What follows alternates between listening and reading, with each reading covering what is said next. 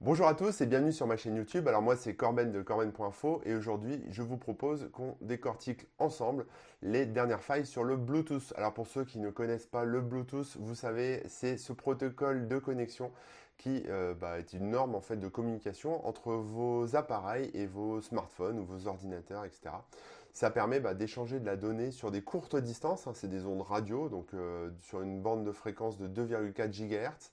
Et euh, ça permet bah, de simplifier tout simplement les connexions entre les, appareils. Donc par exemple, quand vous avez un casque sans fil, il se connecte souvent en Bluetooth. Il y a, voilà, ça, ça fonctionne comme ça et c'est plutôt, enfin, on l'utilise tous les jours, quoi. Et donc la norme actuelle s'appelle le BLE, le Bluetooth Low Energy.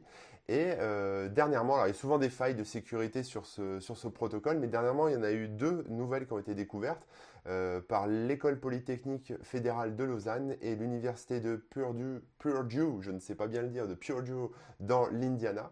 Et, euh, et, donc voilà, elles portent chacune leur petit nom. La première c'est Bluetooth. Alors Bluetooth, en fait, ça permet via un ordinateur de se connecter à un appareil Bluetooth sans avoir besoin de s'authentifier avec un système de clés, etc.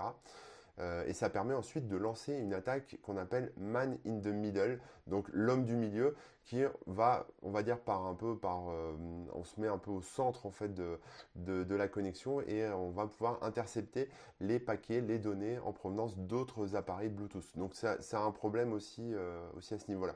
On a l'autre faille qui, elle, vient plutôt de l'université de Purdue, qui est en fait la faille qui a été baptisée Blessa, donc BLE pour Bluetooth Low Energy et SA pour Spoofing Attack, qui en fait est une faille qui concerne, qui touche la reconnexion à l'appareil. Donc quand vous écoutez par votre musique et que vous allez trop loin euh, de votre smartphone, la connexion à votre, euh, votre, smart, enfin, votre smartphone coupe. Euh, et, donc la connexion est perdue, mais euh, normalement elle se refait dès que vous vous rapprochez de l'appareil. Donc ça, se rétablit la connexion, mais le souci c'est que euh, bah, ça se rétablit pas dans les normes, enfin pas comme ça devrait. C'est-à-dire que la connexion nécessite normalement une authentification et souvent cette authentification elle est soit ignorée, soit contournée d'une manière ou d'une autre.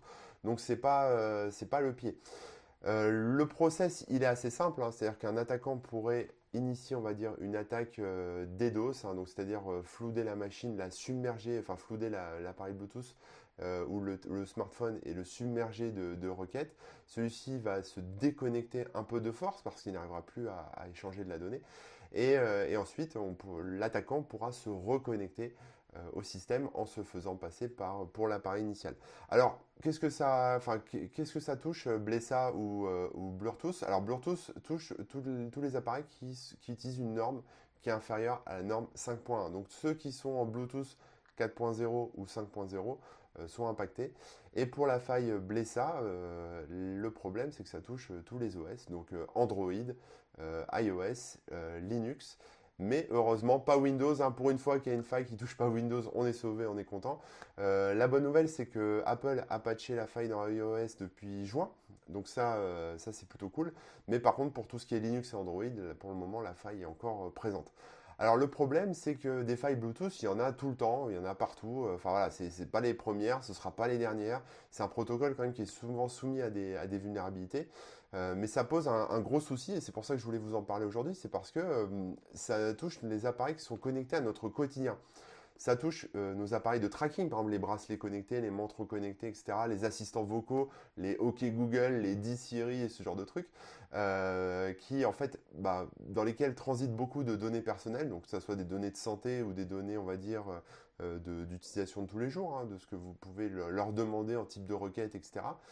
Il y a aussi des gens qui sont équipés de, pacemakers, vous savez, ces petits appareils qu'on met sur le cœur pour, euh, justement euh, remettre un petit coup de boost gens qui sont cardiaques, etc. Euh, on peut, on communique maintenant avec ces appareils en Bluetooth et forcément, bah, ça pourrait, on pourrait y avoir des actions sur la santé des personnes. On peut imaginer qu'un attaquant puisse tuer quelqu'un avec avec une attaque sur un pacemaker. En tout cas, c'est ce qui est documenté sur les sur les papiers de recherche.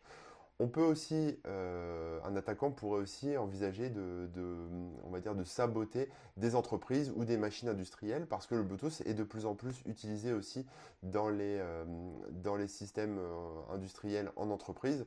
Donc ça peut poser des problèmes à ce niveau-là aussi.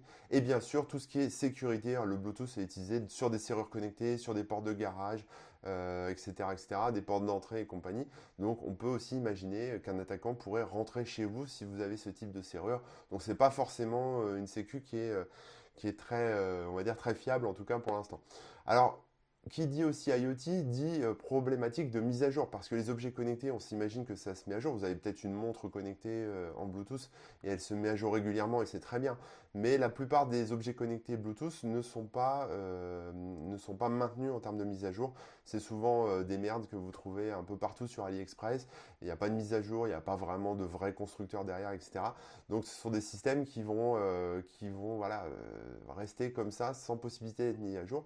Et le problème qu'il y a, c'est que si les, si les éditeurs de systèmes d'exploitation, donc si euh, les gens qui développent euh, Android, euh, Linux, iOS, etc., mettent à jour l'implémentation de Bluetooth dans leur système d'exploitation, ces appareils qui ne peuvent pas être mis à jour, hein, ces, appareils IoT qui ne peuvent pas être mis à jour, ne seront plus connectables, ne vont plus fonctionner. Donc euh, les chercheurs estiment ce nombre d'appareils à plus d'un milliard sur Terre, à patcher, etc. Donc c'est un peu mission impossible. Donc là on est sur un, on va dire, on est sur une problématique un peu insoluble. On a des failles et on ne peut pas les patcher, c'est un vrai, un vrai cauchemar.